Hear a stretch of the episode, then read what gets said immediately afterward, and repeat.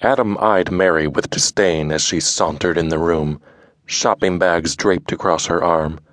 She deposited them on the counter and looked at him ruefully.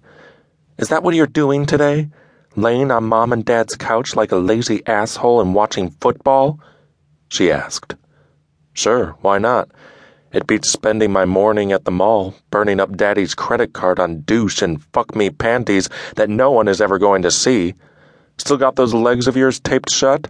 Jimmy Pritchard is telling everyone how you cock teased him last weekend, he responded. Ah, you're such a pig, she groaned, picking up her bags and heading upstairs. It was good riddance.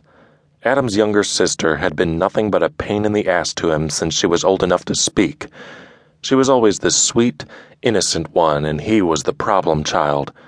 No matter what she did, he was blamed and punished by their parents.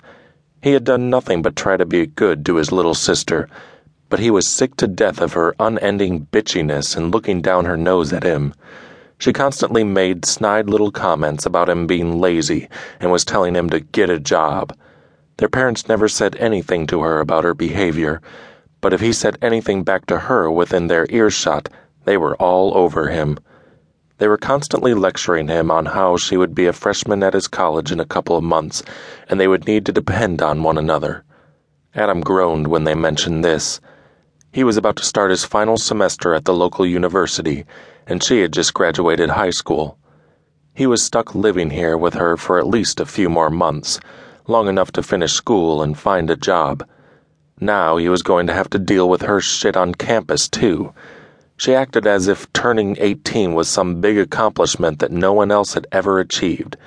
He could just imagine the shit she would stir up on campus with her hot little body and self serving attitude. He might be her brother, but it was hard to miss her banging body as she strutted around the house in skimpy shorts that barely covered her twat and shirts that plunged almost to her nipples. She had developed early, and though she was only four foot eleven, she was packed tight in all the right places, with a sweet little apple ass and big round tits that made you pucker your lips in anticipation. What she really needed was for him to throw her across the kitchen table, rip off those sweet little panties she liked to wear, and fuck her into submission. It would teach her a lesson. She'd learn real fast that if she was going to fuck him over and talk to him like he's an asshole, then he would take something from her. He'd make her give up her precious virginity that she was so proud of flaunting as part of her waiting for it celibacy club that she had joined at school. There was nothing he'd like more than to violate not only that tight little pussy of hers, but he'd enjoy shoving his cock up her tight little ass while he was at it.